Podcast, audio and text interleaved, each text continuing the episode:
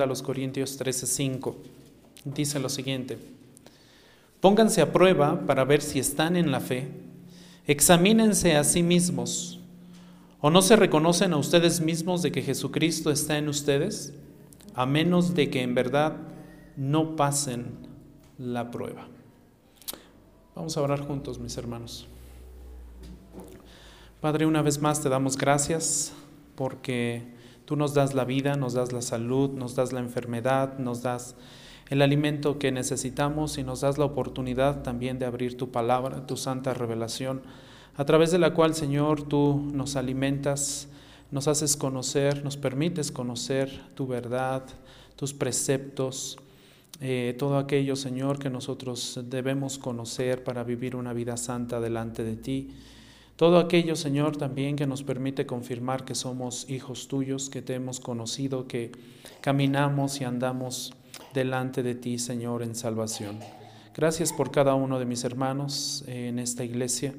Te ruego que les bendigas, te ruego que les cuides, te ruego que les ayudes en todas sus labores y que también a todos, Señor, nos permitas eh, estudiar tu palabra en este momento, poniendo atención a tus principios, a estas verdades, Señor, que nos confirman que realmente somos hijos tuyos. Te agradecemos todo esto, Señor, en el nombre de Cristo Jesús, nuestro único y suficiente Salvador. Amén. Pónganse a prueba para ver si están en la fe. Examínense a sí mismos. Las pruebas o evidencias de una genuina conversión que hasta ahora hemos estudiado son las siguientes. La número uno, que nosotros vimos en la entrega número cuatro, a partir de la entrega número cuatro, fue la comunión con el Padre y con Cristo, y que también en su momento llamamos el amor a Dios. Esta es la primera prueba genuina de una salvación en Cristo. La segunda, la devoción genuina a la gloria de Dios. La tercera fue la obediencia, obviamente a Dios, a su palabra, a sus preceptos, a sus mandamientos. La tercera, la cuarta fue el caminar en la luz, el caminar en la luz. La quinta, la confesión de pecado, que fue eh, también de las últimas que estuvimos estudiando.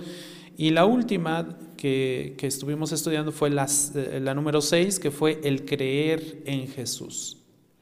Entonces, como pueden ver, vamos eh, paso a paso, vamos estudiando la palabra de Dios, iniciamos desde Dios como tal, como Padre, y ahorita estamos en la sección de Cristo. Falta una tercera sesión, una tercera parte de esta serie que tiene que ver con nuestros hermanos, con, nuestros, con nuestro prójimo.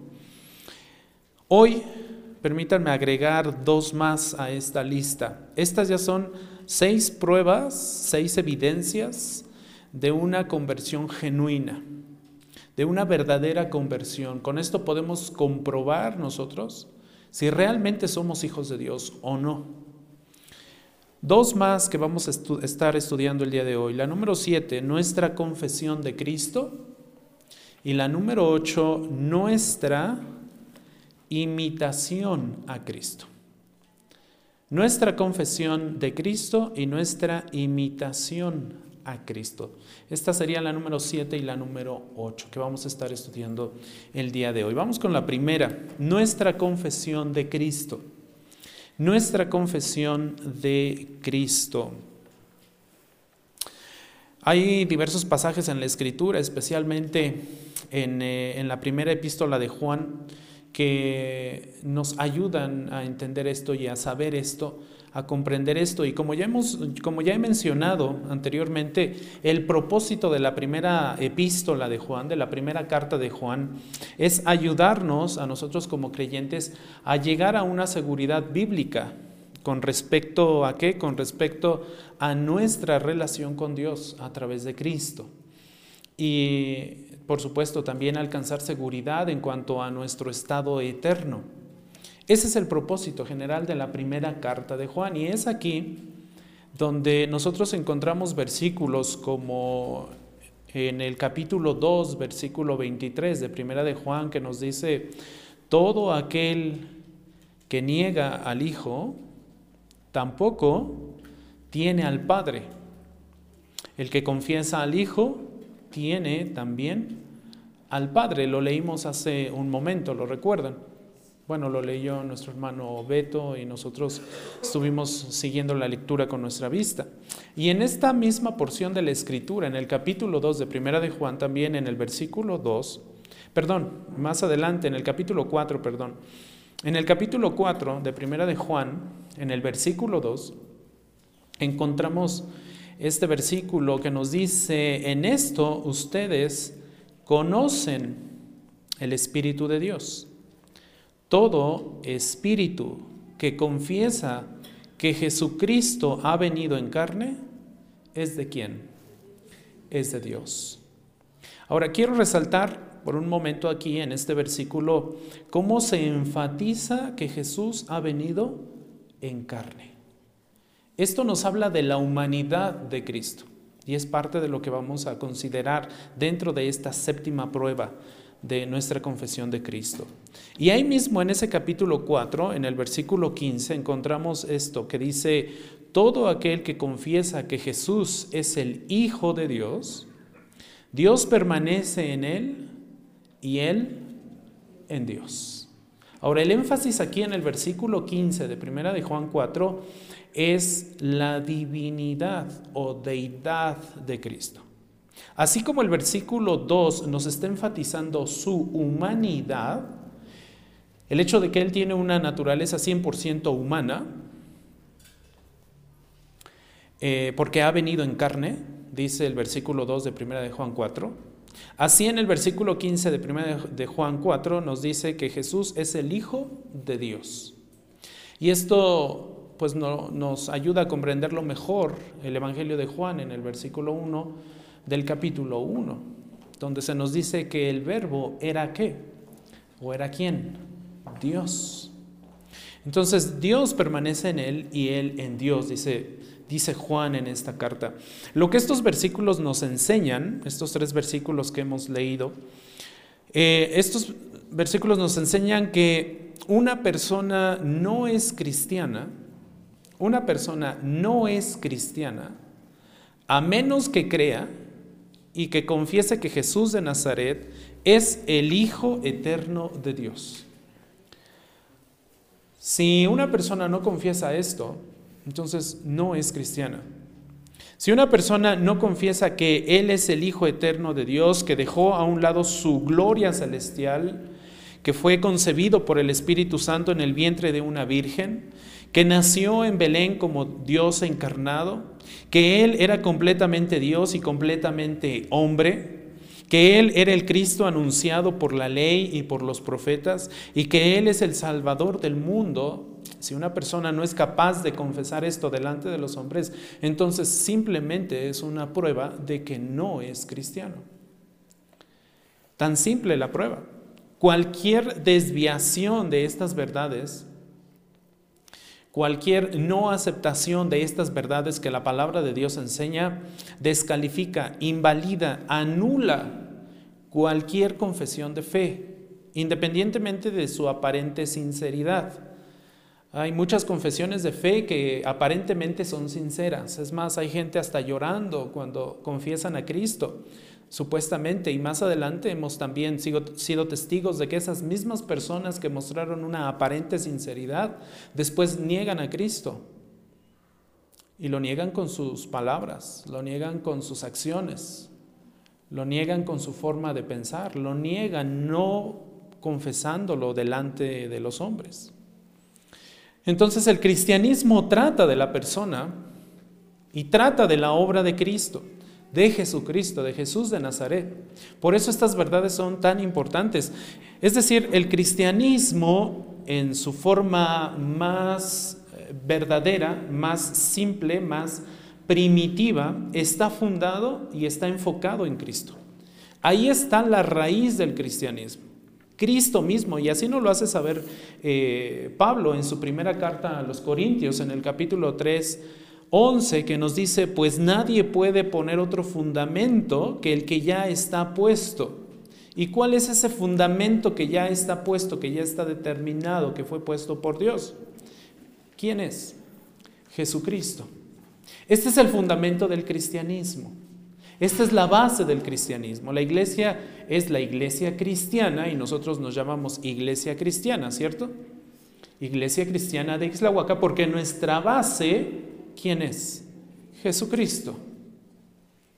Él es la forma más simple, verdadera, primitiva, la base profunda al mismo tiempo, el enfoque de nuestra creencia, de nuestra fe, Jesucristo.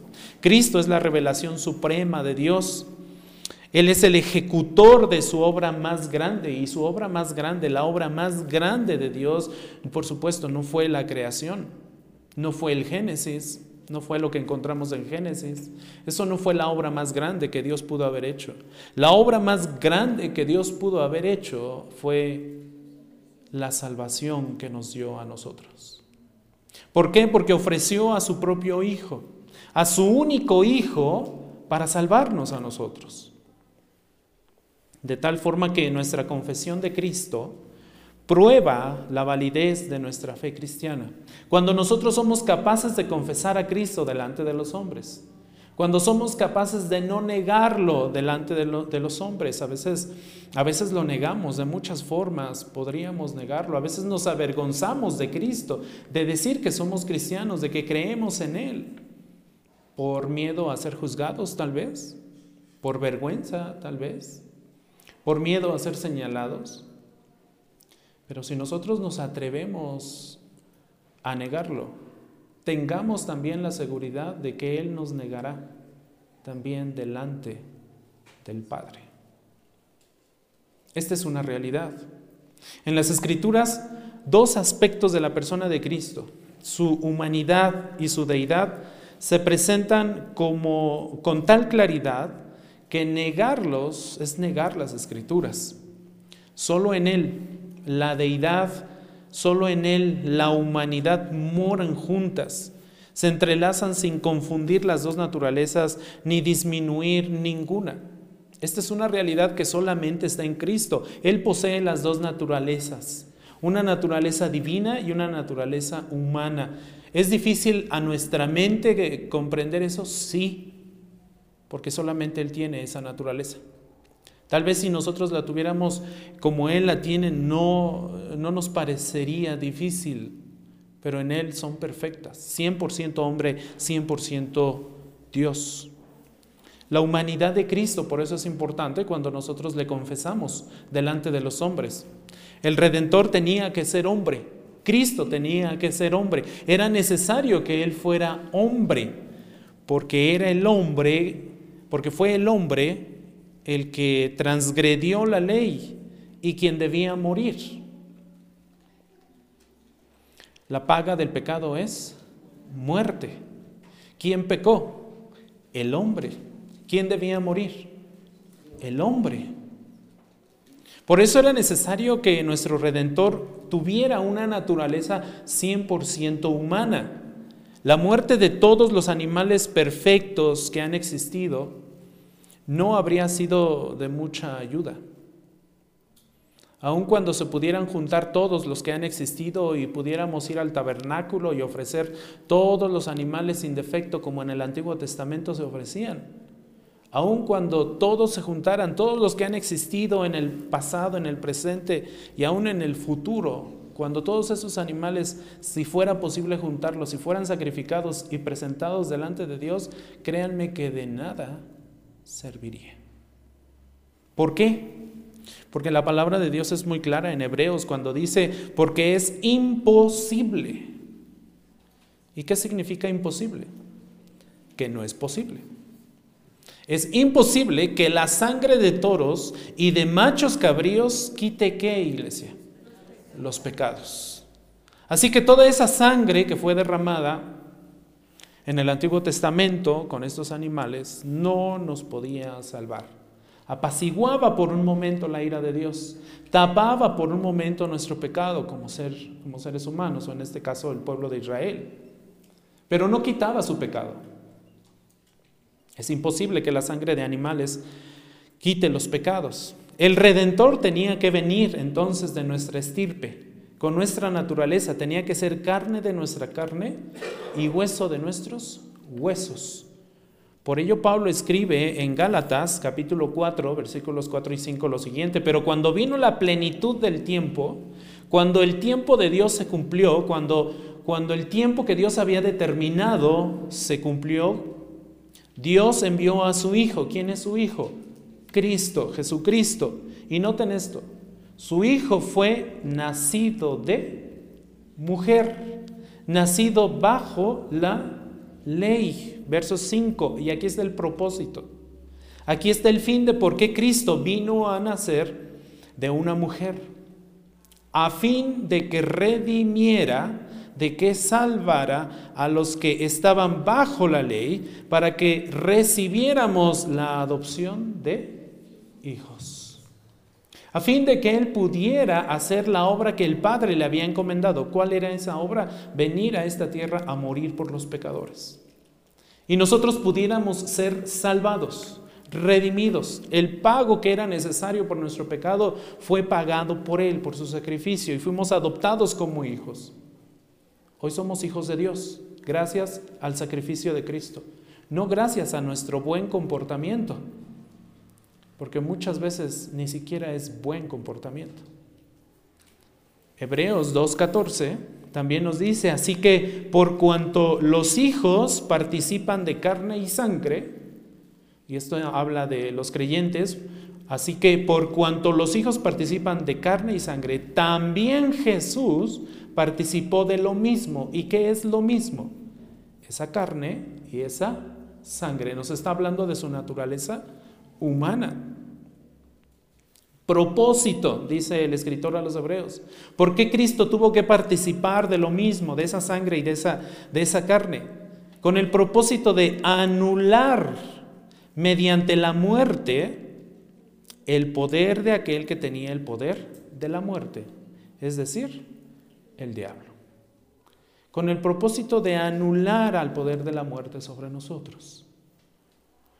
¿Nosotros merecíamos morir? Sí, ¿por qué? por nuestro pecado.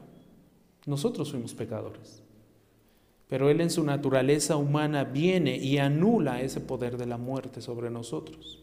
Hebreos 2.17, ahí mismo, tres versículos abajo, nos dice, por tanto, tenía que ser hecho semejante, y cuando dice tenía que ser hecho está refiriendo a Cristo, está refiriendo a Jesús, tenía que ser semejante a quienes, a sus hermanos. ¿En qué? en todo, está refiriendo a su naturaleza. A fin, otra vez el propósito, otra vez la razón de por qué tenía que ser semejante a sus hermanos, a fin de que llegara a ser un sumo sacerdote misericordioso y fiel en todas las cosas a que Dios atañen, para hacer propiciación. Y esta palabra propiciación quiere decir para actuar a favor de ellos para obrar a favor de ellos. En otras palabras, para darles salvación, para reconciliarlos con el Padre. Es decir, eh, perdón, para hacer propiciación por los pecados del pueblo. ¿Era necesario que fuera humano? Sí. De otra forma, él no hubiera podido morir. Por eso Jesús tenía que ser hombre, hombre plenamente al 100%, completamente humano. De otro modo no hubiera podido pagar el castigo por los pecados de los hombres. Pero nuestro redentor fue completamente hombre, pero también no solo hombre, sino que era necesario que él también fuera Dios. Era necesario que él fuera Dios. Y aquí vamos a hablar un poquito sobre la deidad de Cristo. Ya hablamos de la humanidad de que Él fue humano plenamente. Era necesario, pero también era necesario que Él fuera Dios plenamente, que tuviera las dos naturalezas. Era necesario que Él también fuera Dios en todos los sentidos del término, en todo lo que esta palabra, eh, eh, en todo lo que esta naturaleza divina incluye. Desde todos los ángulos, desde todos los puntos de vista y en cada categoría, sin excepción alguna, Él tenía que ser 100% Dios en su naturaleza. ¿Por qué? ¿Por qué? ¿No era suficiente con que fuera hombre? No, no era suficiente con que fuera 100% hombre, porque solo Dios es Salvador. Si alguien puede salvar en este mundo, es Dios. Nada más. Es el único Salvador. ¿Cómo sabemos que Dios es el único que puede salvar a la humanidad? Bueno, la palabra de Dios en Isaías, capítulo 43, versículo 11, también es muy clara. Cuando dice, yo, yo soy el Señor. ¿Quién está hablando? Dios. Dios el Padre dice, yo, yo soy el Señor. Y fuera de mí, noten esto, no hay Salvador. No hay otro que pueda salvar, es lo que está diciendo. Fuera de mí no hay otro que les pueda salvar, humanidad. Podrás creer en muchos dioses. Y ahorita tenemos para escoger en este mundo. Hay culturas que tienen más de mil, dos mil, tres mil, cuatro mil dioses. Pero solamente hay uno que puede salvar. Y dice Isaías, yo, yo soy yo soy el que soy. Y esta es una frase que nos recuerda a Éxodo, ¿recuerdan? Yo soy, le dijo a Moisés, ¿no? Ve y dile al pueblo que yo soy, te ha enviado el nombre de Dios. Yo soy el único que te puede salvar. No hay otro fuera de mí. No hay nadie más. Por tanto, si Cristo es nuestro redentor, entonces Él debe ser Dios.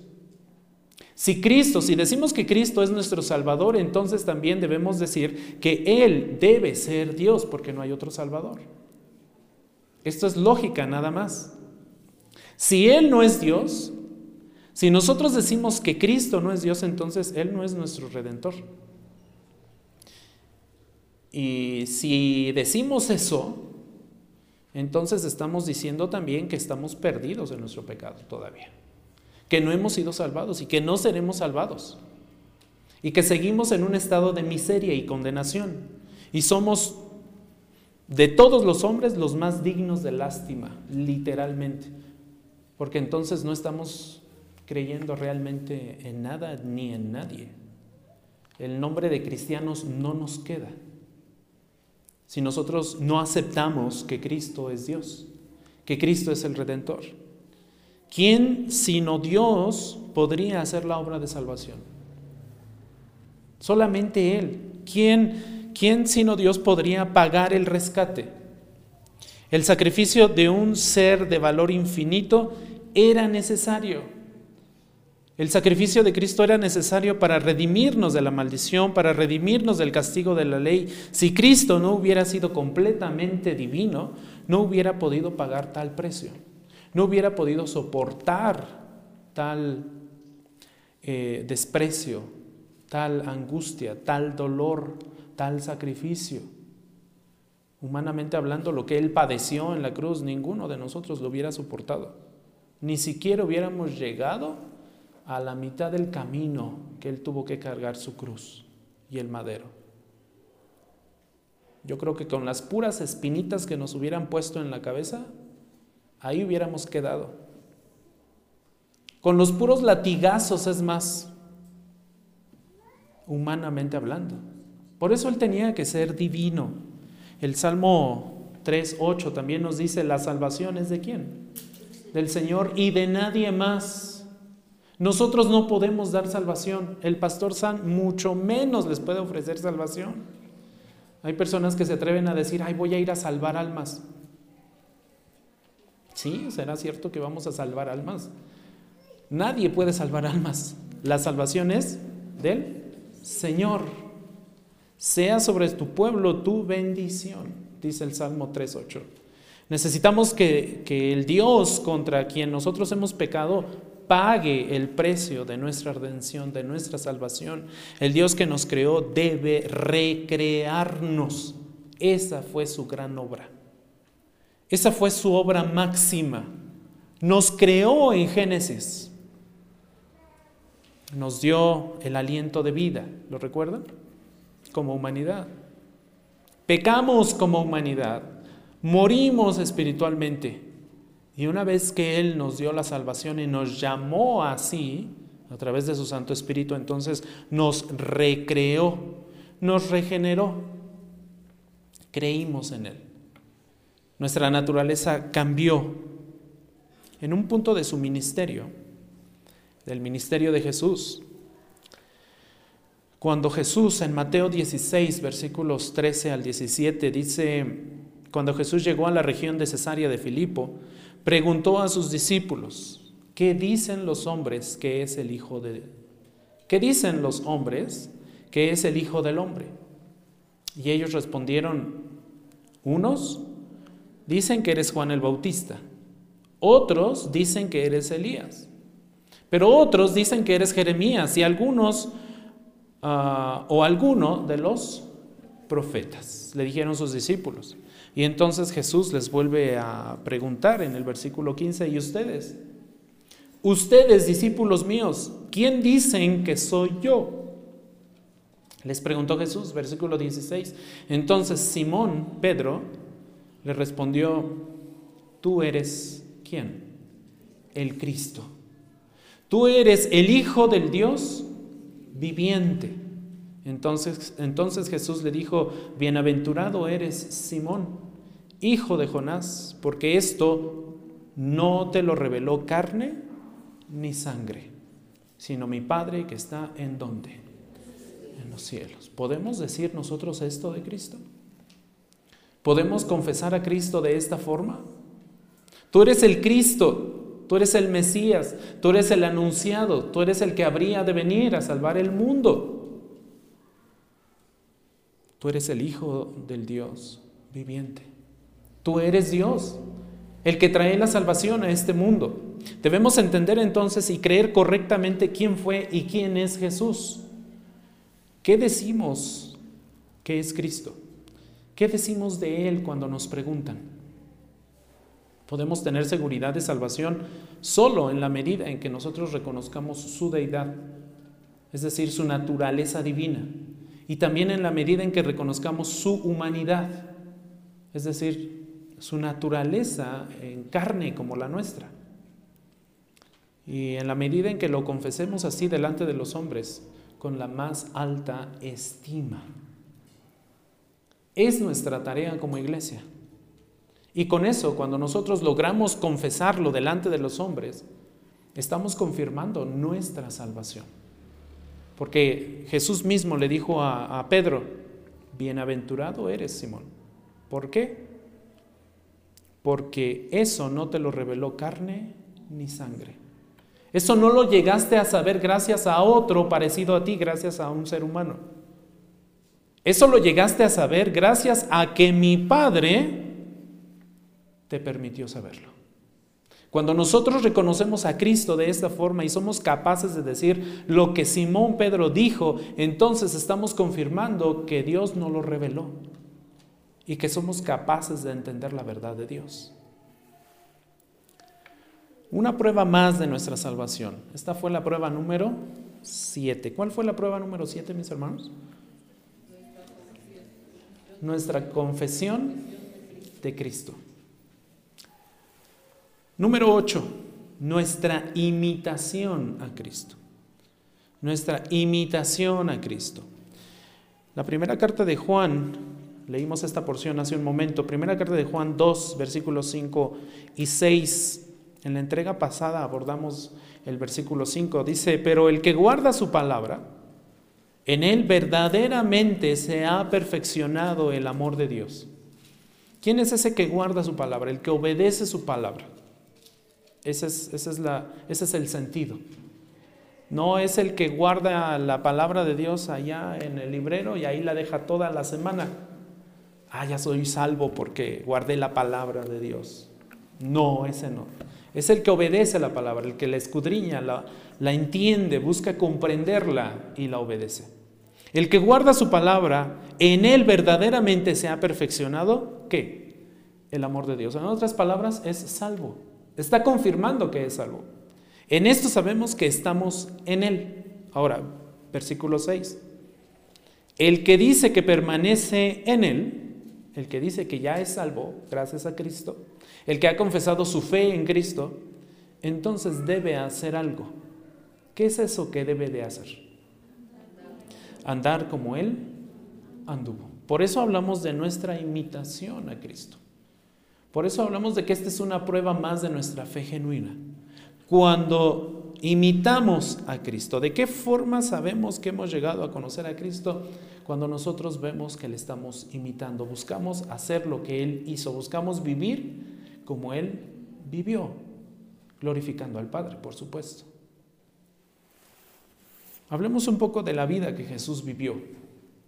Las escrituras afirman que el Hijo de Dios vino a este mundo en semejanza a carne humana. Ya lo leímos hace ratito, ¿no?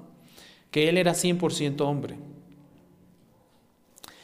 Él real y verdaderamente asumió una naturaleza humana, sin mancha y sin pecado. Esa fue la gran diferencia. Fue como nosotros, Vivió como nosotros, experimentó lo que nosotros, es más, fue tentado como nosotros. ¿Lo recuerdan? Fue tentado como nosotros, pero sin pecado. Y esa es la gran diferencia. Nosotros pecamos de muchas formas. Estuvo sujeto a muchas limitaciones, estuvo sujeto a muchas debilidades, estuvo, es más, tuvo sed. ¿Lo recuerdan? Es más, lloró por su gran amigo. Eso nos refleja su humanidad, ¿no? Sufrió aflicciones, sufrió angustia. Padre, si es posible, pasa de mí esta copa. Estaba a punto de ser crucificado. Se dolió, tuvo aflicción, tuvo angustia muy fuerte ya cuando estaba a punto de ser crucificado. Esto nos refleja su humanidad. William Hendrickson, en su comentario, nos dice lo siguiente, él tomó esta naturaleza humana no como vino originalmente de la mano del Creador, sino debilitada por el pecado, aunque permaneciendo sin ningún pecado. Participó sí de esta naturaleza humana, pero una naturaleza ya debilitada, ya afectada por el pecado. Sin embargo, en él no se encontró pecado. Él conocía nuestra debilidad, fue tentado en todas, en todas las cosas como nosotros, pero sin pecado. Permaneció santo, permaneció inofensivo, permaneció sin mancha, tal como nos lo dice Hebreos 7:26, porque convenía que tuviéramos tal sumo sacerdote, y ese tal sumo sacerdote es Cristo, es Jesús. ¿Y cómo era ese sumo sacerdote? Santo, inocente, inmaculado, apartado de los pecadores y exaltado más allá de los cielos. Convenía, era necesario que fuera así. Y en medio de su naturaleza humana y limitaciones también sabemos que Cristo nunca, nunca tuvo un momento en su vida en el que no amara al Señor en el que no se sujetara al Señor su Dios con todo su corazón, con toda su mente, con toda su alma, con todas sus fuerzas. Él vino a cumplir la voluntad del Padre y así lo dijo y así lo enseñó. Yo he venido a cumplir la voluntad de mi Padre. Cada acto que realizó lo llevó a cabo con la motivación perfecta de glorificar solo a Dios, ni siquiera de glorificarse a sí mismo. Su objetivo era glorificar el nombre de Dios, ya sea que comiera, ya sea que bebiera, ya sea que hiciera incluso las tareas más simples y básicas. Lo hizo todo para la gloria del Padre, de Dios. El Padre mismo dio testimonio de la perfecta obediencia de Cristo. Cuando en Mateo 3:17 el Padre dice, se oyó una voz de los cielos que decía, este es mi Hijo amado, lo estaban bautizando, Juan lo estaba bautizando. Y dice el Padre, este es mi Hijo amado en quien me he complacido. Donde quiera que miremos en el Nuevo Testamento encontramos testimonio de que la vida eh, de Jesús fue impecable, sin ningún tipo de pecado. Incluso los enemigos de Cristo reconocieron esta verdad. Sus mismos enemigos reconocieron que Él era perfecto y sin pecado. Por ejemplo, Judas, ¿recuerdan quién fue Judas? Judas el traidor. El mismo Judas, aquel que lo entregó con un beso, reconoció que él era inocente. En, Mateo 24, 7 dice Judas, he pecado, entregando sangre qué? Inocente, dijo Judas. He pecado entregando sangre inocente. La esposa de Pilato, la esposa de Pilato le advirtió a su esposo, le dijo en Mateo 27, 19, y estando Pilato sentado en el tribunal, su mujer le mandó aviso diciendo, no tengas nada que ver con este qué? Justo. A los ojos de la esposa de Pilato Jesús era justo. En su crucifixión ya estaba, ya estaba en la cruz. Y al ver el centurión lo que había sucedido, glorificaba a Dios diciendo, ciertamente este hombre era qué? Inocente.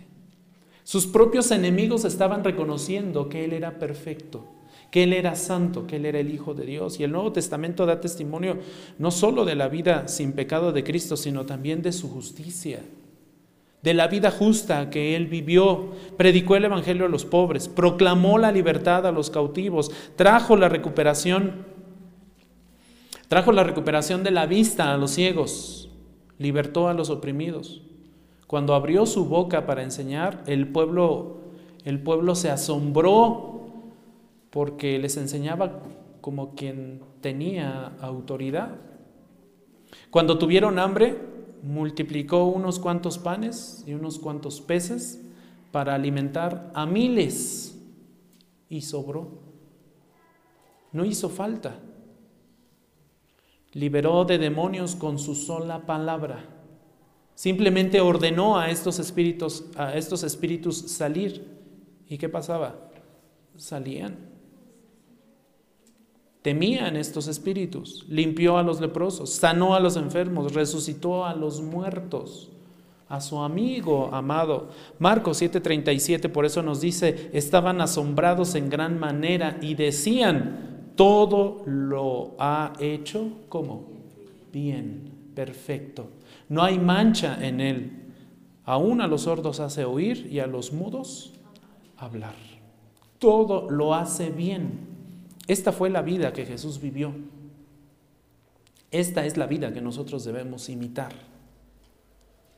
Una vida totalmente sujeta al Padre.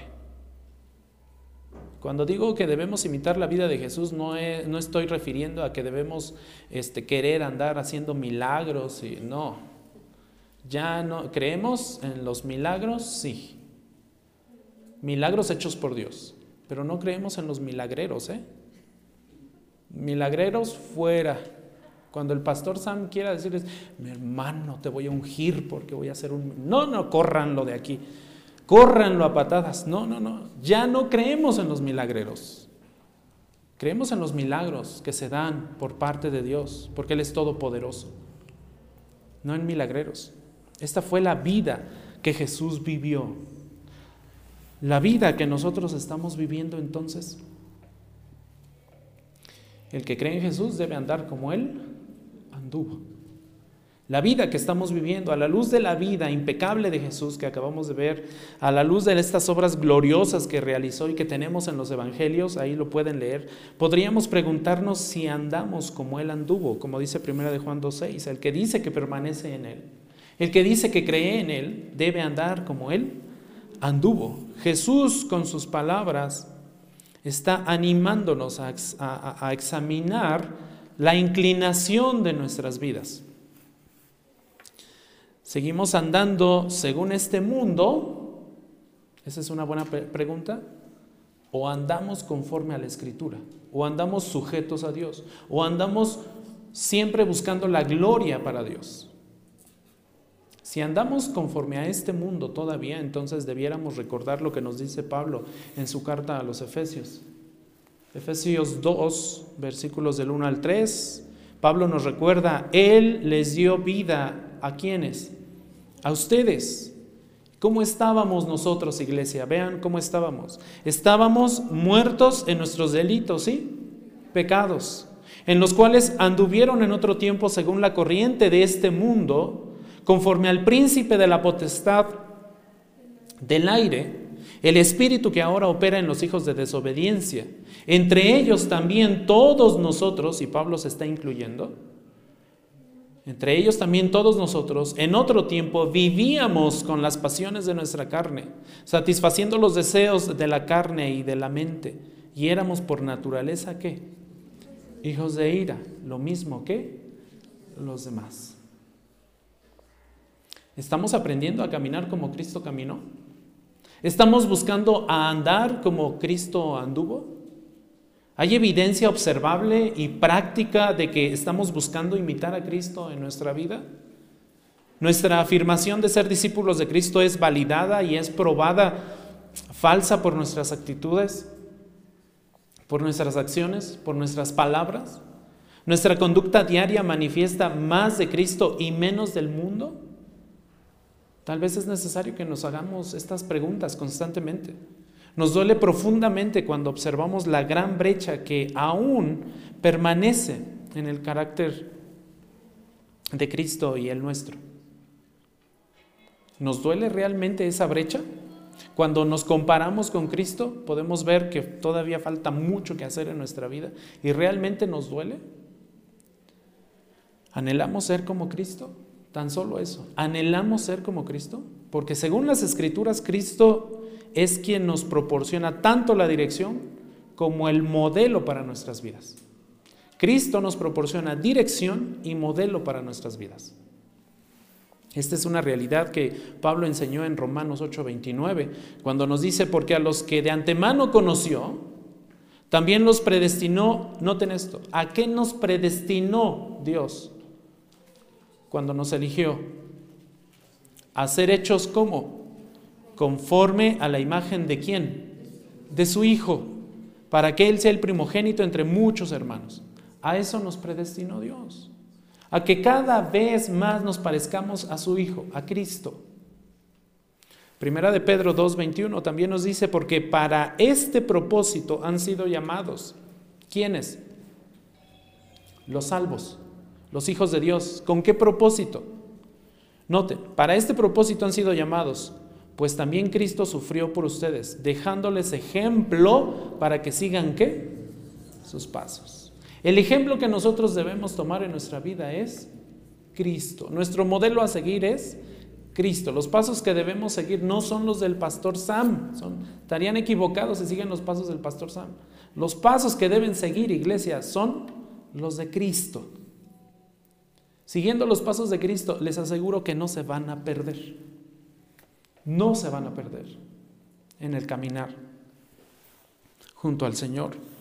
Hebreos 12, versículos 1 y 2 también nos dice, por tanto, puesto que tenemos en derredor nuestro tan grande nube de testigos, despojémonos también de todo peso y del pecado que, noten esto, me llamó la atención esta palabra, del pecado que tan fácilmente que nos envuelve y valga, y, valga decir que verdaderamente fácilmente nos envuelve el pecado. Nos enamora el pecado de cualquier tipo. Nos dejamos guiar por los pasos del pecado, ¿sí o no? Se nos facilita y se nos da. Fluimos cuando pecamos, eh, cuando tenemos el pecado delante de nosotros y nos llama. Ahí vamos. Corriendo vamos a pecar. Por eso dice el escritor a los hebreos, del pecado que tan fácilmente nos envuelve y corramos con paciencia la carrera que tenemos por delante. Versículo 2, puestos los ojos en quién? En Jesús. ¿Por qué debemos poner los ojos en Jesús? Bueno, porque Él es el autor, Él es el origen y Él es el consumador, Él es el perfeccionador de qué iglesia? De la fe, de nuestra salvación. Si Él inició la salvación, en nosotros, tengamos la certeza de que también perfeccionará esa salvación, terminará esa salvación. Quien por el gozo puesto delante de él sopló, eh, perdón, soportó la cruz, despreciando la vergüenza y se ha sentado a la diestra del trono de Dios. Cuando caminamos como Cristo caminó, tenemos en nosotros una prueba de conversión genuina, iglesia Cuando buscamos caminar y seguir los pasos de Cristo, entonces también estamos confirmando que somos hijos de Dios. El creyente más semejante a Cristo siempre será un estudiante que aún no se ha conformado completamente a las perfecciones de Jesucristo. Aún el cristiano más maduro todavía está aprendiendo a caminar como Cristo caminó. No alcanzaremos la perfección aquí. El creyente maduro es consciente de que siempre habrá una gran cantidad de terreno todavía que cubrir antes de ganar el premio, antes de llegar a la perfección. Vamos creciendo y creciendo y creciendo. Y cada vez nos vamos dando cuenta de que falta mucho más que aprender.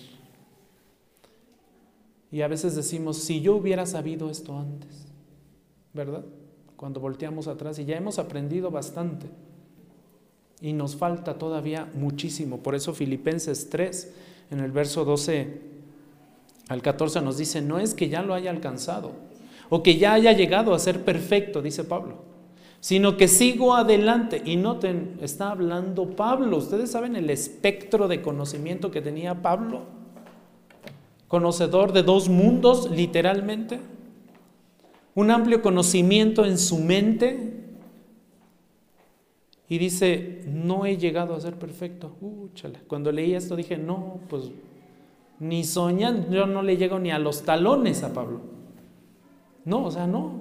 Y lo veo lo veo en la imperfección de mi vida. Lo veo en la imperfección de mi estudio. Lo veo en la imperfección de muchas cosas que me rodean, que me afectan y que a veces sigo.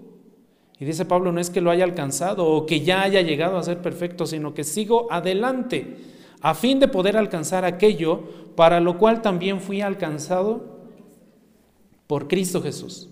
Hermanos, yo mismo no considero haberlo ya alcanzado.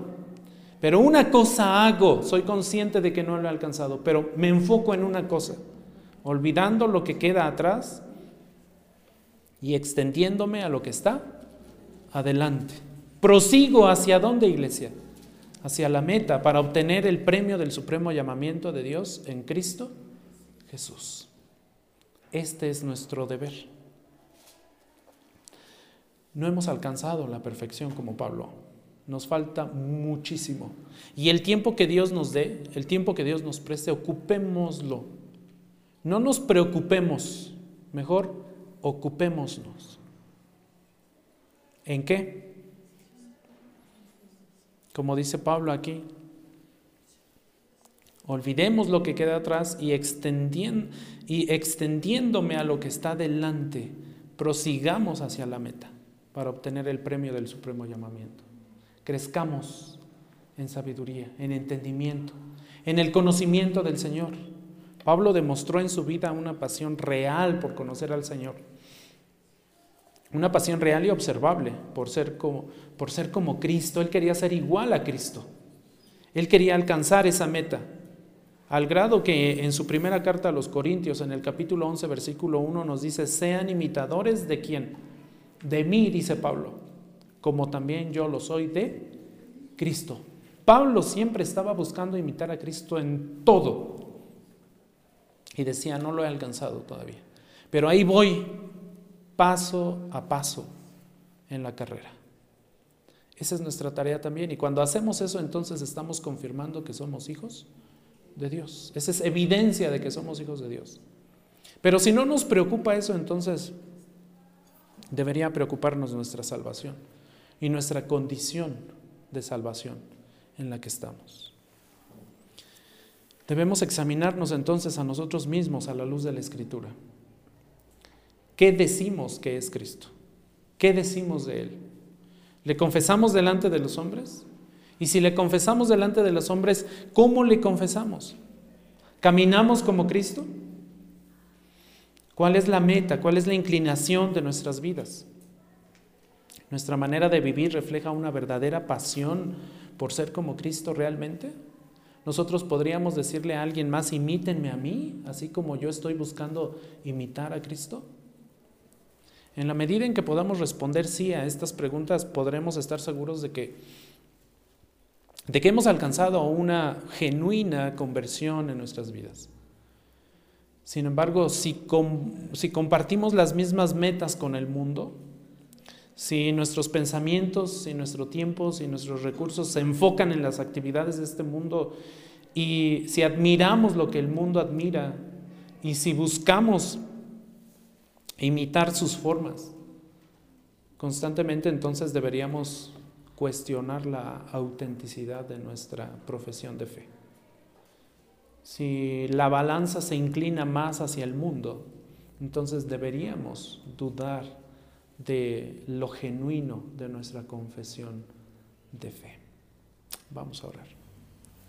Padre, te damos gracias Señor porque hoy nos has mostrado a través de tu palabra dos pruebas más, Señor, que nos permiten tener seguridad de salvación en ti.